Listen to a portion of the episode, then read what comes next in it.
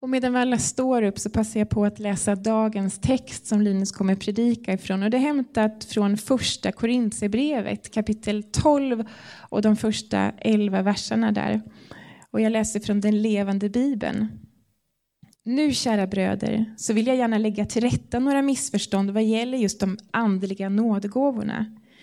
Ni minns kanske att ni, innan ni blev kristna, gick från den ena avguden till den andra för att få hjälp men inte en enda av dem kunde tala ett enda ord. Nu möter ni människor som påstår att de bär fram budskap från Guds ande. Hur ska ni veta om de talar sanning? Ja, ett är klart, och det är att ingen som talar under Guds andes inflytande kan förbanna Jesus. Inte kan heller säga Jesus är Herre och verkligen mena det om inte den helige Ande inspirerar honom. Nu ger Gud oss många olika slags gåvor, men det är samma heligande som är källan till dem, allesammans. Det finns olika sätt att tjäna Gud på, men det är samma Herre vi tjänar. Och Gud kan arbeta på många sätt i våra liv, men det är samma Gud som verkar i och genom alla som tillhör honom. Och i var och en visar sig den heligande så att det blir till nytta för hela församlingen. Till en person ger anden gåvan att ge visa råd. En annan får förmåga att äga speciell insikt. Och detta kommer från samma ande. Han ger tro till en och gåvan att bota sjuka till annan. Han ger kraft att göra under till några och till andra kraft att profetera och han ger någon förmågan att skilja mellan andar. Ytterligare någon kan tala på språk som man aldrig har lärt sig och medan andra som inte heller kan språket får förmåga att förstå vad som sägs. Det är samma ende, heligande, som ger alla dessa gåvor till var och en som han vill. Varsågoda och sitt. Och välkommen fram Linus Pekar. Tack.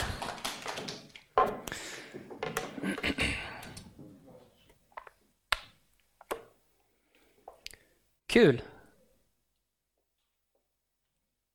att få tala till er. Ska jag skjuta bak lite? Vi har kommit till eh, del fyra i vår serie om eh, anden. Linda började och talade om eh, pingstdagen och Daniel talade om anden som person i gudomen och om hans frukter som bör växa fram i ett liv tillsammans med Gud förra söndagen. Och idag så ska vi tala om andens gåvor. Och det är sjukt spännande tycker jag. Jag tycker hela, när vi bestämde oss för att köra en serie om anden, att I need this. Eh, och jag blev hur glad som helst att vi skulle köra det samtidigt som jag brottas med en otrolig sorg och bedrövelse över mitt eget liv. Och en känsla utav total andlig torka från stund till stund. För jag tänker att det är ju anden som är skillnaden mellan liv och död. Det är ju anden som gör tron levande. Det står om eh, strömmar av levande vatten som liksom flödar på insidan. Det vill jag ha. Det är anden som, som talar ut genom skriften eh, och så vidare. Och så vidare.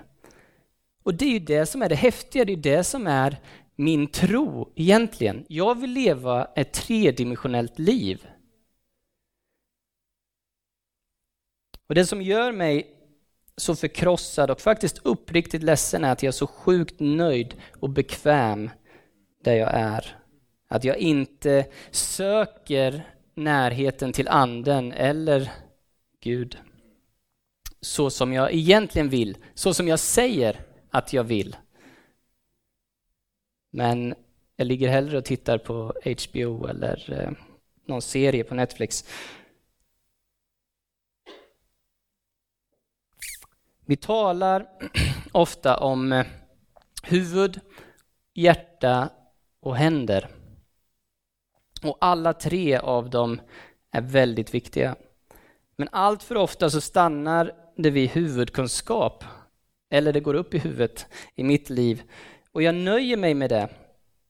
Men det är ju när kunskapen och uppenbarelsen av Gud får vandra från huvudet och ner till mitt hjärta som det blir liv.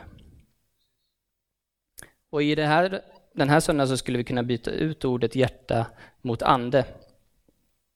Om det är lättare att förstå kopplingen.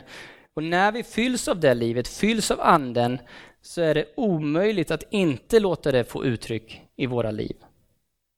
I det vi gör.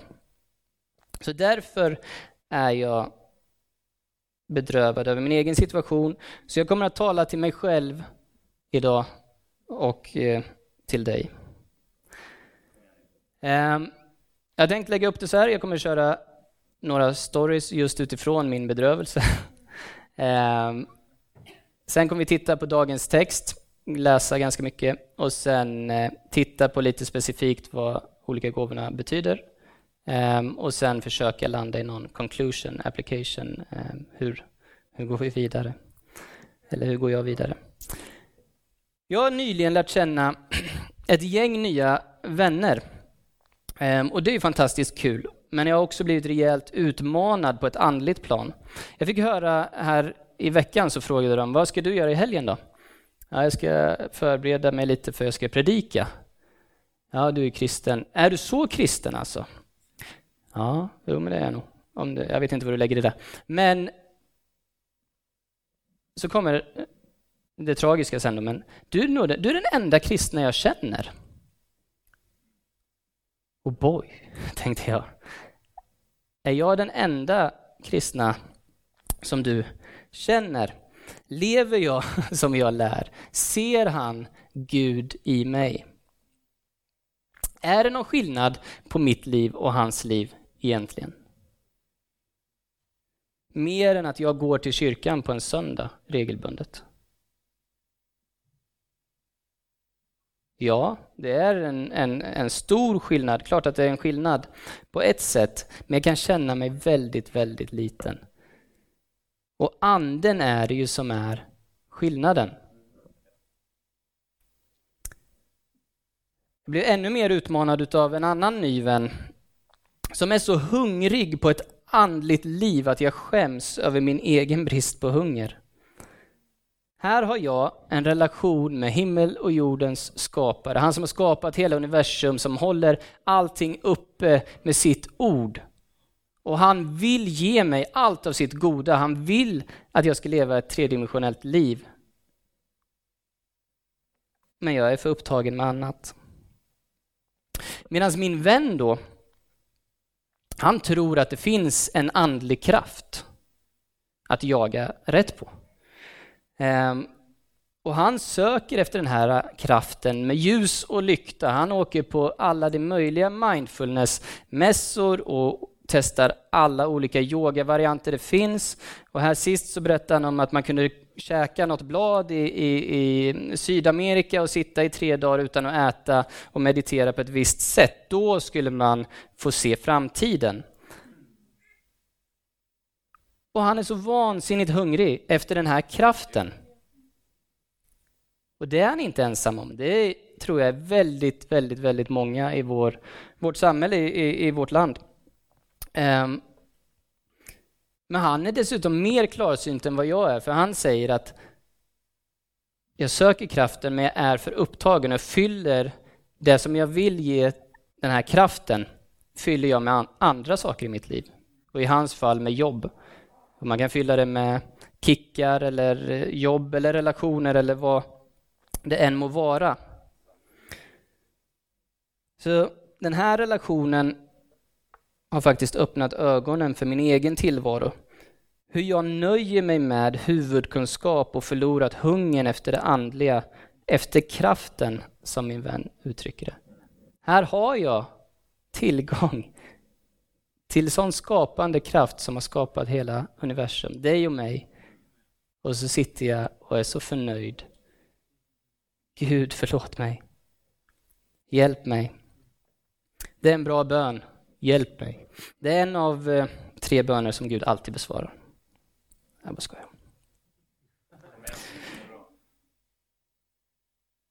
När jag ser tillbaka på mitt liv och andra runt omkring mig så ser jag på ett sätt med sorg på vad jag utvecklats till eller hur jag snarare inte har utvecklats. Låt mig förklara. Ofta när en person, det här är min erfarenhet i alla fall, upptäcker och förälskar sig i Gud så ser man inga begränsningar. Det är helt uppenbart att man ska leva så som Jesus gjorde. Och vad gjorde Jesus? Han gick runt och botade sjuka. Han satte människor fria. Och man är så barnsligt förälskad i Gud att man tror att det är möjligt. Och så gör man så. Och så var det för mig också i början, på sätt och vis. När jag kom till tro. En övernaturlig tro, en barnslig förtröstan på att min far i himmelen skulle ingripa när jag bad för någon som var sjuk. Att jag kunde tala liv in i olika situationer eller komma med övernaturlig vishet och kunskap. Det som händer sen två år senare är att man upptäcker att Gud inte alltid gör så längre. Och så slutar man göra det. Och glädjen och entusiasmen försvinner och man blir för intellektuell. Man blir konservativ och hård. Och visst kan Gud använda det ibland ändå. Men inte alls samma sak. Och resultatet blir också att det försvinner ifrån mina händer och fastnar bara i huvudet. Och det är ofta då man hamnar i det här diket att vi börjar tro på metoder istället. Om jag bara ber på det här sättet eller om jag bara sjunger den här sången. Och så blir det diskussioner eh, som inte leder någonstans och det blir en met ja, metoteologi, metod, ja, metodologi, något sånt. Som inte är bra utan rent utav fel och skadligt skulle jag säga. Men jag menar inte att det är helt fel att mogna i tron, att få en djupare förståelse och kunskap absolut inte fel, utan det är bra på många sätt. Och det behöver vi mycket.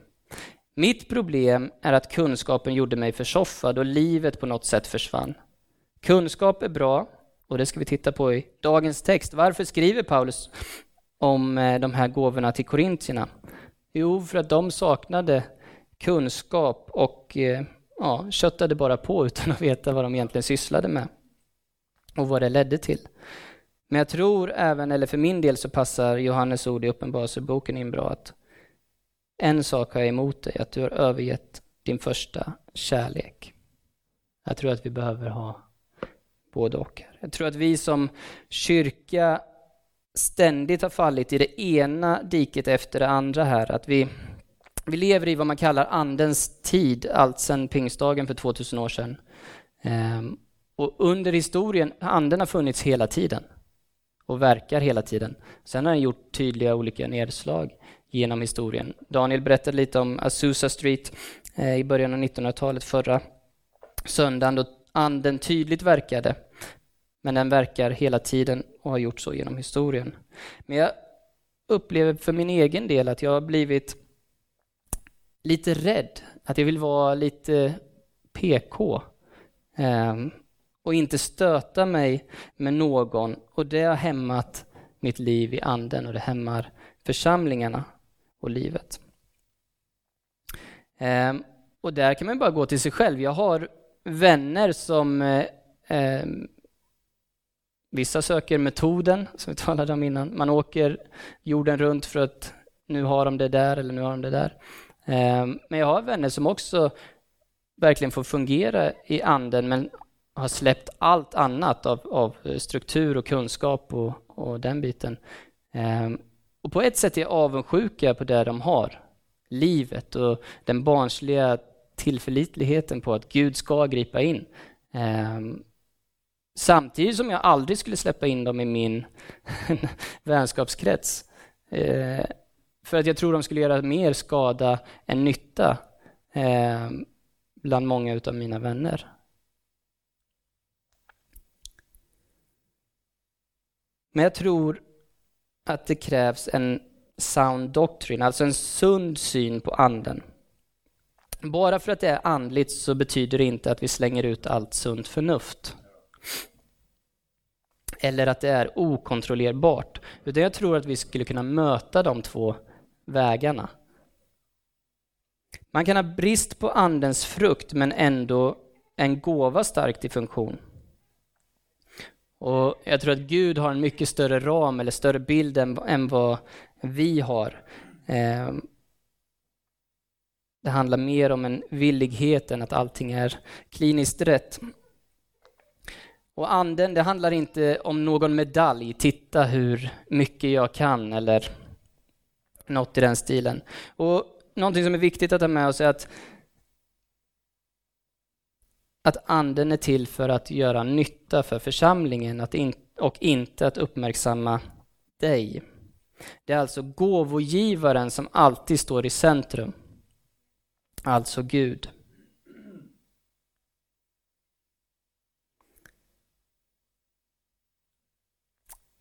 När, eh, när man talar om anden så blir det ju ganska internt till den graden att man talar till troende.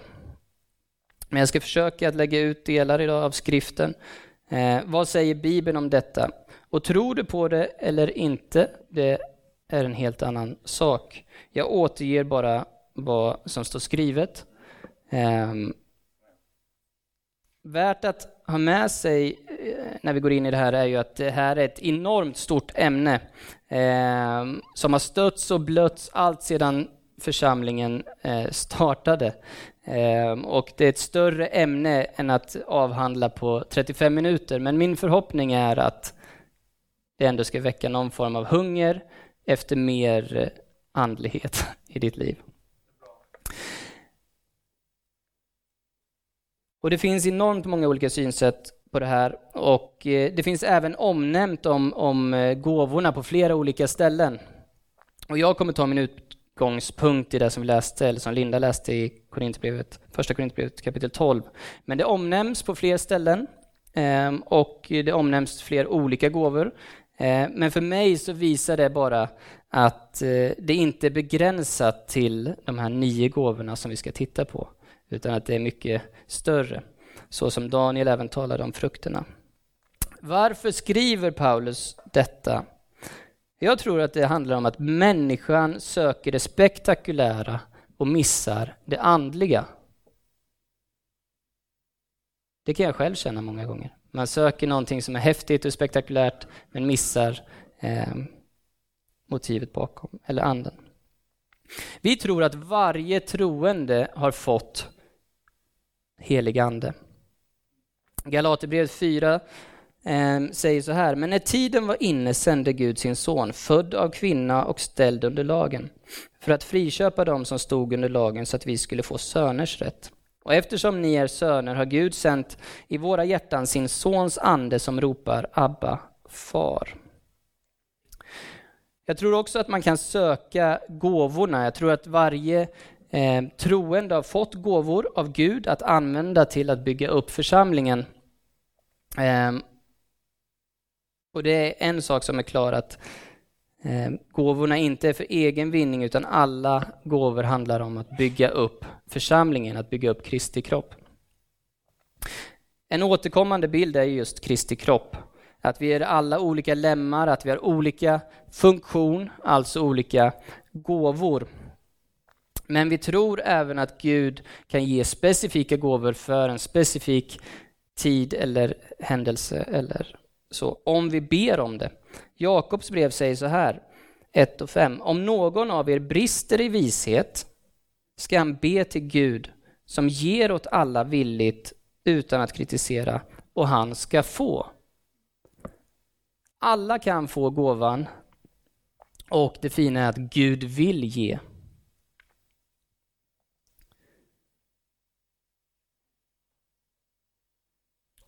Jag tror att det är viktigt att slå fast, eh, framförallt för min egen del eftersom jag känner sån torka ibland, men att alla som vill får anden och alla som tror har fått anden. Så oavsett vad jag känner för stunden ehm, så har du och jag anden. Sen kan vi be anden att komma om och om igen. Fyll mig på nytt, låt mig få känna din närvaro. Ehm, kom över mig för den här specifika situationen. Ehm, och det handlar om att söka anden. Och vi tror också att alla har en funktion i församlingen vilket innebär att alla fått gåvor som man kan upptäcka.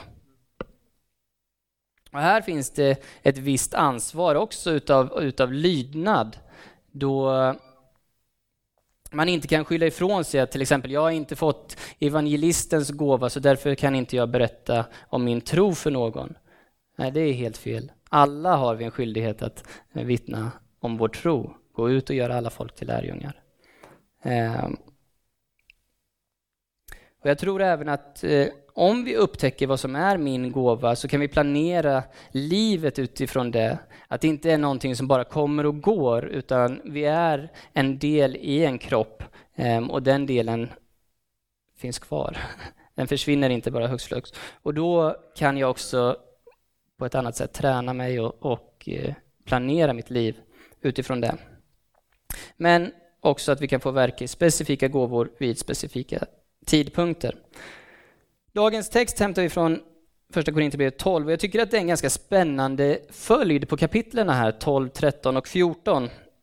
Varför skrev han som han gjorde, Paulus? Eh, han skriver ju till församlingen i Korint ehm, och kapitel 12 handlar om eh, gåvorna och talar om dem i funktion i församlingen, i lemmen, i, i kroppen. Och sen kapitel 13 som du säkert har hört på ett och annat bröllop, eh, kärlekens lov. Jag ser det som att kapitel 13 handlar om attityden som vi tar emot gåvorna i och också attityden som vi ger dem vidare. Eh, kärlek. Och sen kapitel 14 så talar Paulus om att söka gåvorna, att vilja ha mer eh, specifikt och eh, här talar han ju väldigt mycket, eller här pratar han om att söka profetians gåva. Varför just profetians gåva? Jo, för att han, han skriver till en församling som uppenbarligen har lite svårt med ordning och att förstå vad gåvorna är till för. Eh, så läser man mellan raderna så verkar det som att alla konstant talar i tungor och eh, det leder ju ingen vart. Till vilken nytta, frågar sig Paulus. Om ingen förstår vad du säger, hur kan det då bygga upp församlingen, som är hela poängen?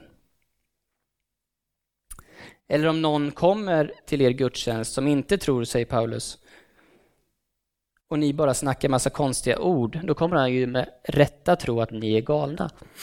Ehm, men om ni istället profeterar så kan man tala liv. Det är hela poängen.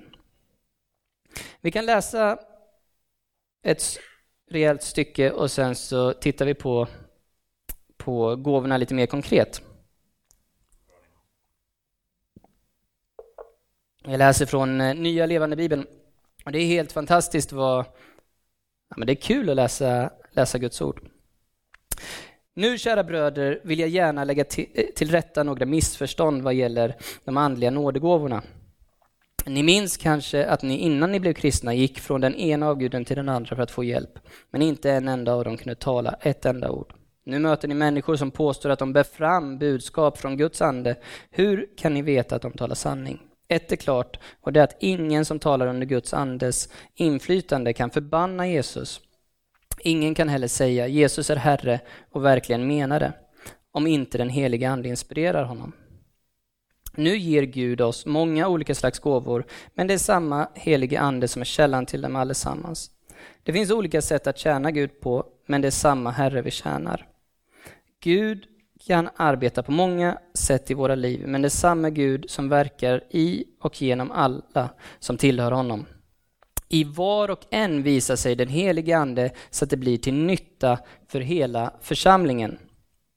Till en person ger anden gåvan att ge visa råd, en annan får förmåga att äga speciell insikt och det kommer från samma ande. Han ger tro till en och gåvan att bota sjuka till en annan.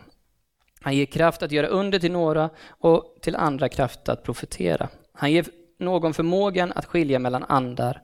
Ytterligare kan någon kan tala på språk som man aldrig har lärt sig medan andra som inte heller kan språket får förmågan att förstå vad som sägs. Det är samme ende helige ande som ger alla dessa gåvor till var och en som han vill. Våra kroppar har många delar men tillsammans utgör de bara en kropp. På samma sätt är det med Kristi kropp.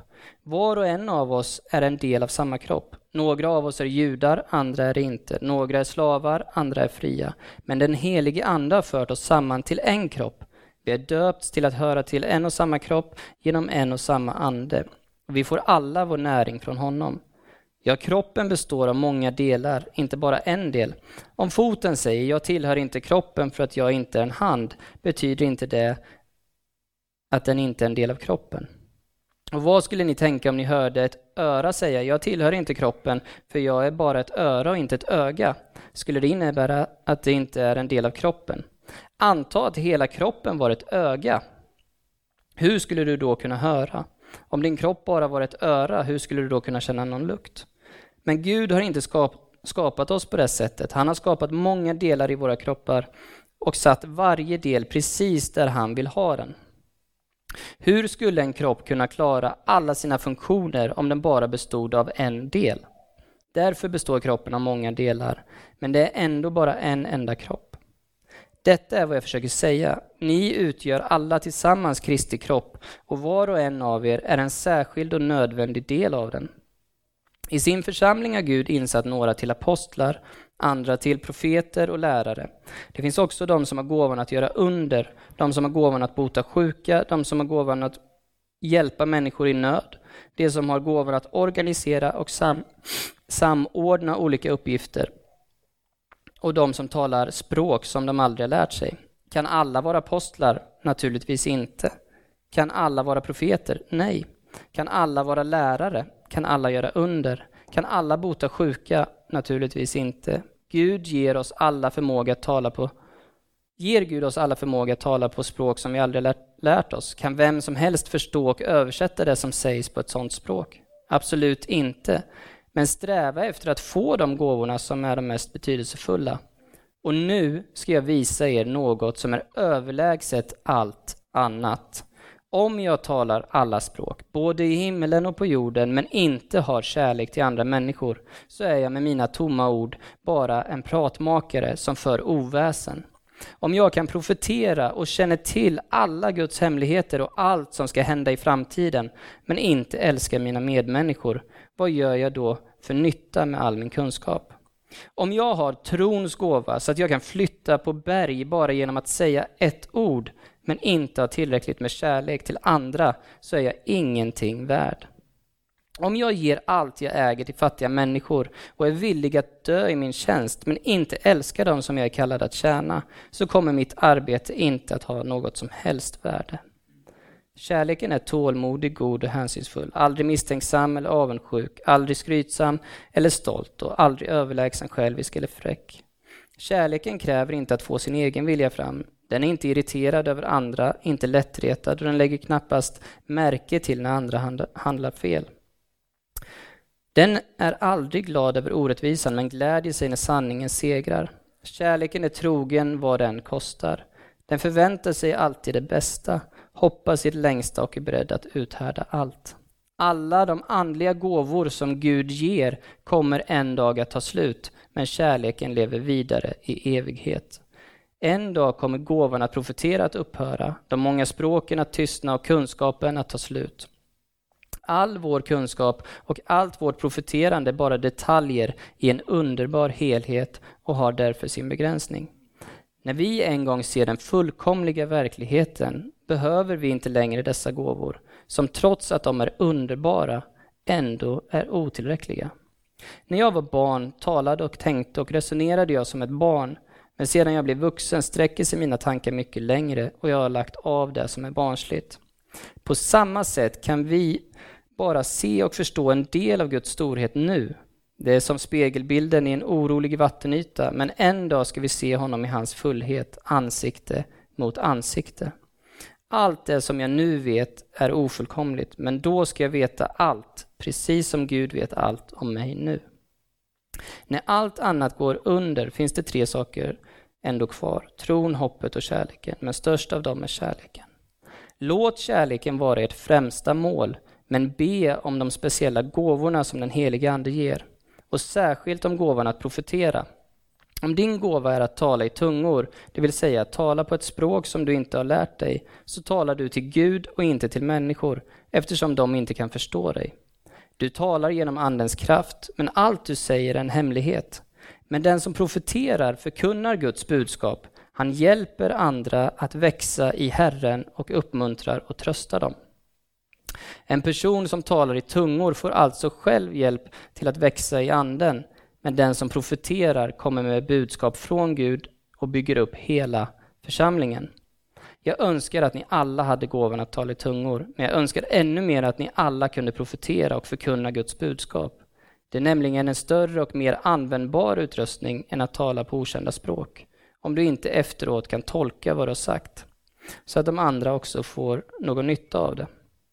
Kära vänner, tänk er att jag själv skulle komma till er och tala på ett språk som ni inte förstod. Till vilken nytta skulle det vara?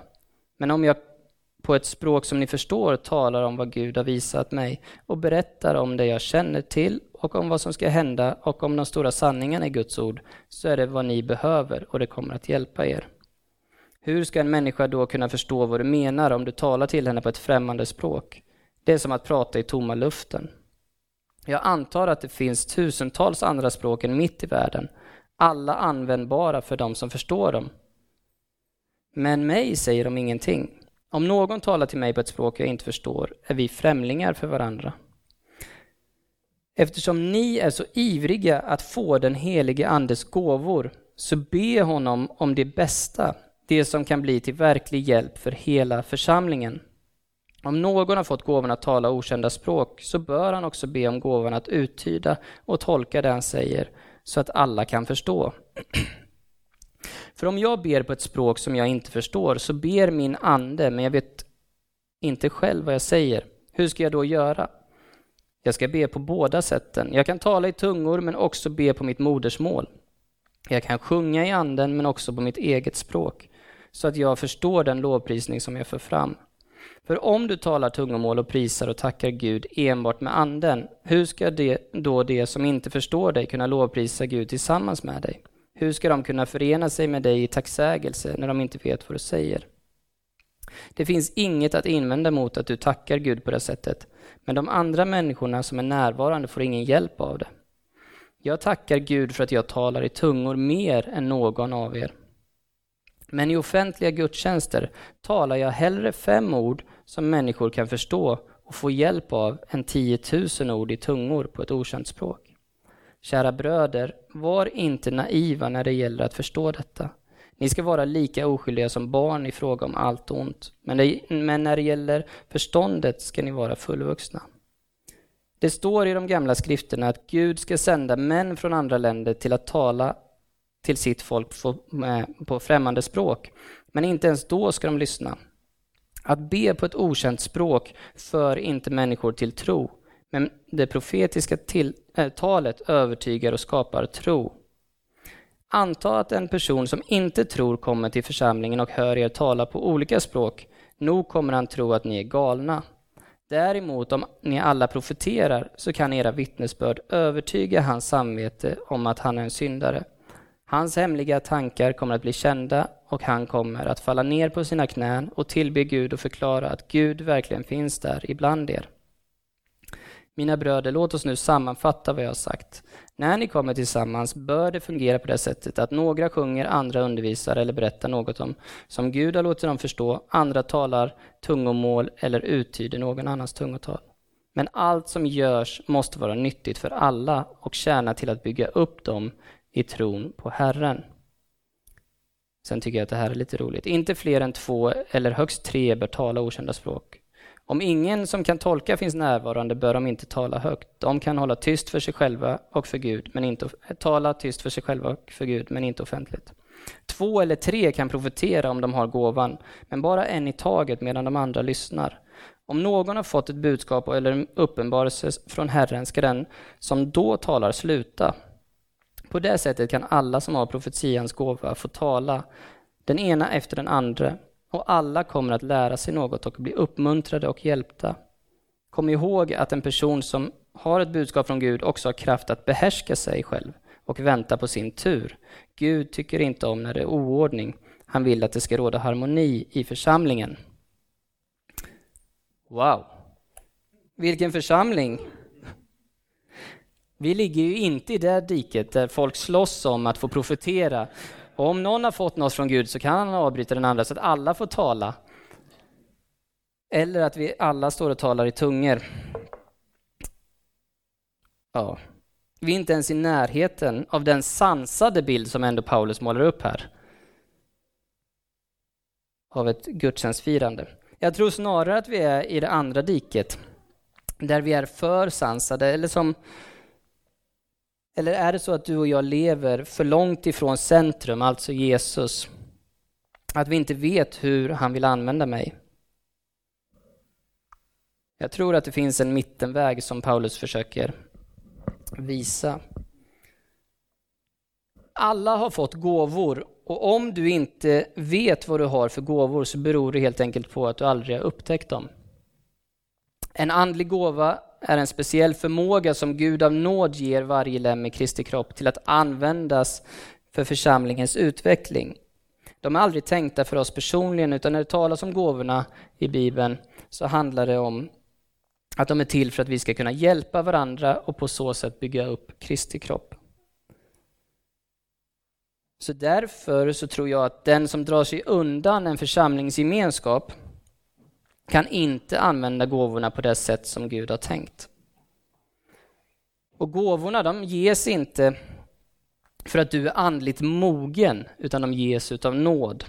Och det är skillnad på andens frukt som Daniel talade om förra söndagen, som mer handlar om en mognad som växer fram. Så andliga gåvor ges aldrig som belöning för trofasthet. De delas ut enligt Guds plan. Och jag skulle vilja säga att vi först och främst ska söka gåvogivaren och inte gåvorna per se. Och det finns ingen metod, det finns ingen, krävs ingen förkunskap. Utan jag tror att det bara krävs ett villigt och öppet hjärta. Gud, jag vill ära dig med mitt liv. Som människa så vill vi alltid dela in och dela upp och kategorisera allt. Och jag tror verkligen inte att det är poängen med dagens text, men det kan vara hjälp att enklare se gåvorna som omnämns. Ehm. Och de som omnämns då kan man dela in så här. Eller jag kan säga att alla gåvor är övernaturliga gåvor och inte naturliga. Alltså behövs det tro för att se dem verka.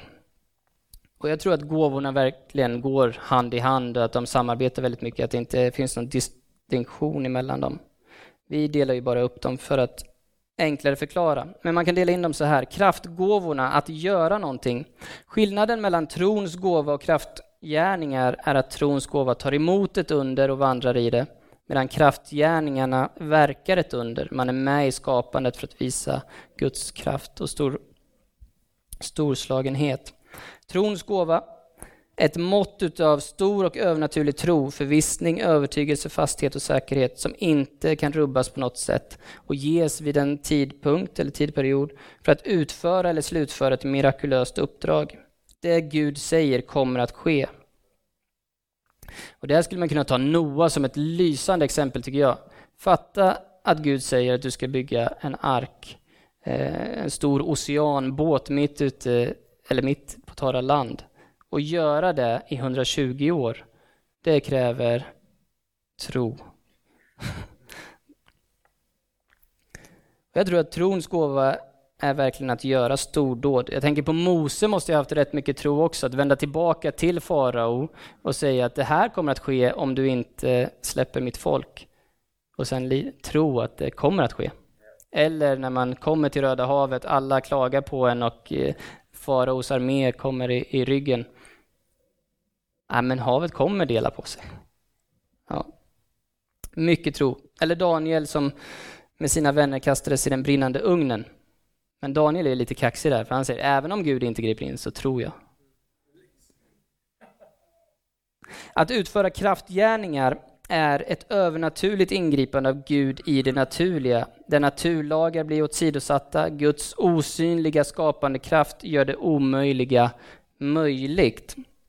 Och där tänker jag återigen på Mose som delar havet, eller man ber för någon och ett ben växer ut. Det är saker som är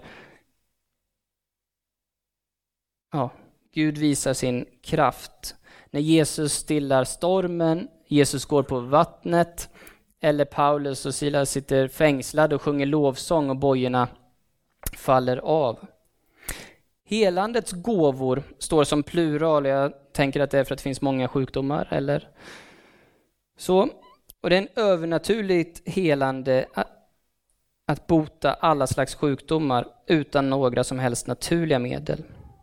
Endast genom den helige Andes smörjelse och manifestation. Jesus gick runt och botade alla slags sjukdomar. Han gjorde det på alla möjliga roliga sätt. Han smorde, han spottade, han talade, han befallde, han befriade. Eh, la händerna på dem, eller folk rörde bara vid honom och de blev helade. Helandes gåva. Muntliga gåvor handlar om att säga någonting där. Profetera, att uttala sig med ett känt språk. Profetera betyder att tala för någon annan eller att vara Guds talesperson. Och det handlar ofta om att tala om framtiden och skapa tro. Att tala i tungomål på olika sätt är mycket av det som Paulus skrev om här. Det handlar om att tala på ett annat språk, vanligt eller änglars. Eh, men att det inte är till för egen uppbyggnad utan för folk som inte tror. Alltså måste det uttydas och då behöver man uttyda tungomålet. Eh, så de två går ju hand i hand. Behöver dock inte vara samma person som talar i tungor som uttyder det, men det kan vara det. Och här tror jag att träning är viktigt. Jag har talat med människor som, som har gåvan att uttyda tungomål, som säger att i början så lade jag till massa ord. Bara för att jag tänkte att Gud inte bara kunde säga den meningen eller det ordet. Eh, men att få tränas i att lära känna och att lita på, att inte själv behöva lägga till någonting med egna ord. Uppenbarelsegåvorna, att uppenbara någonting.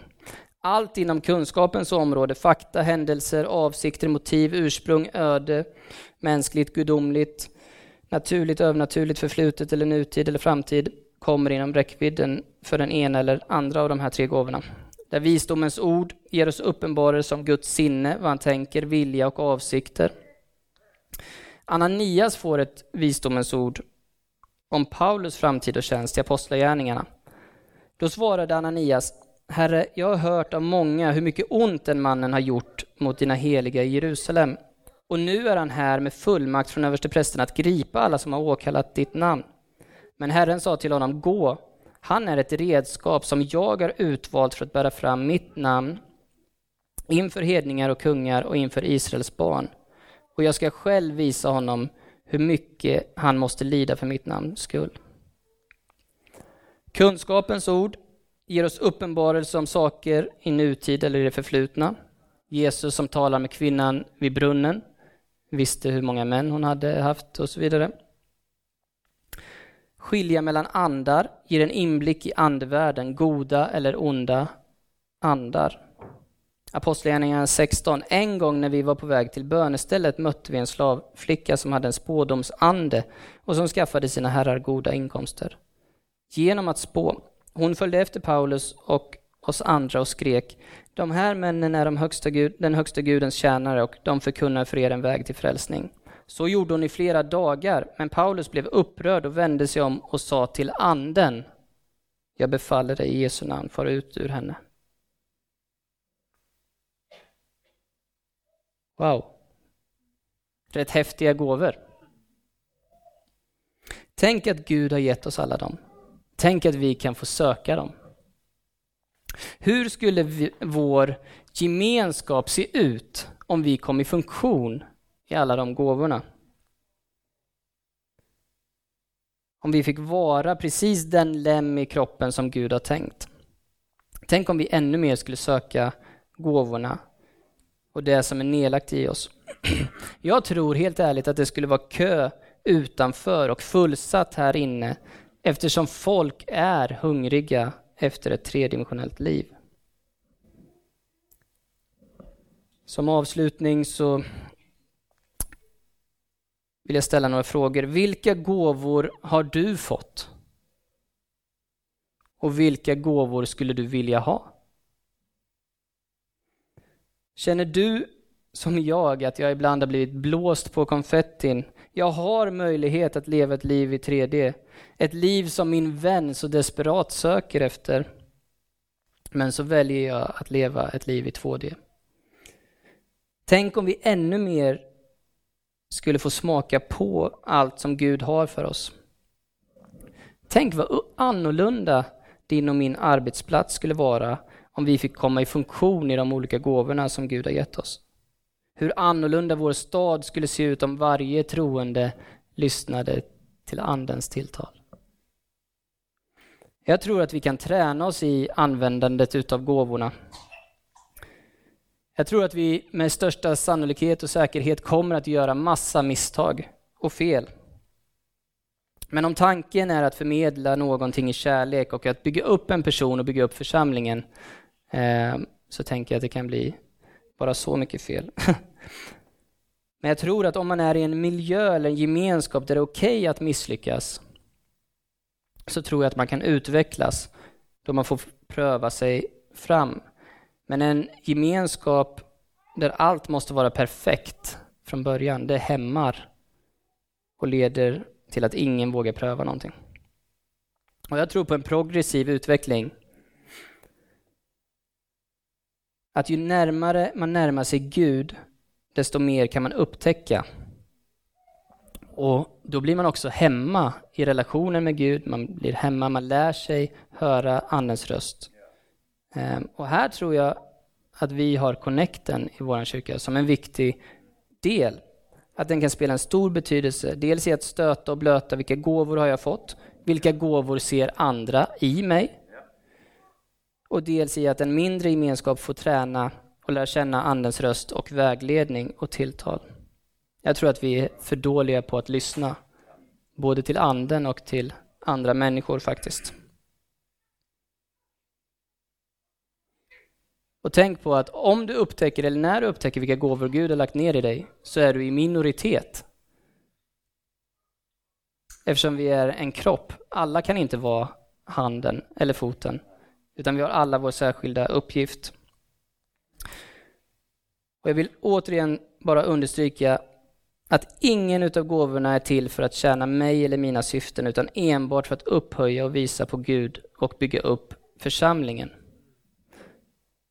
Är det någon som känner som jag så bara, Gud hjälp mig. Förlåt mig Gud för min bortvändhet. Jag vill komma närmare dig, lära känna din röst tydligare, komma i funktion i de gåvor som du har gett mig för att bygga ditt rike.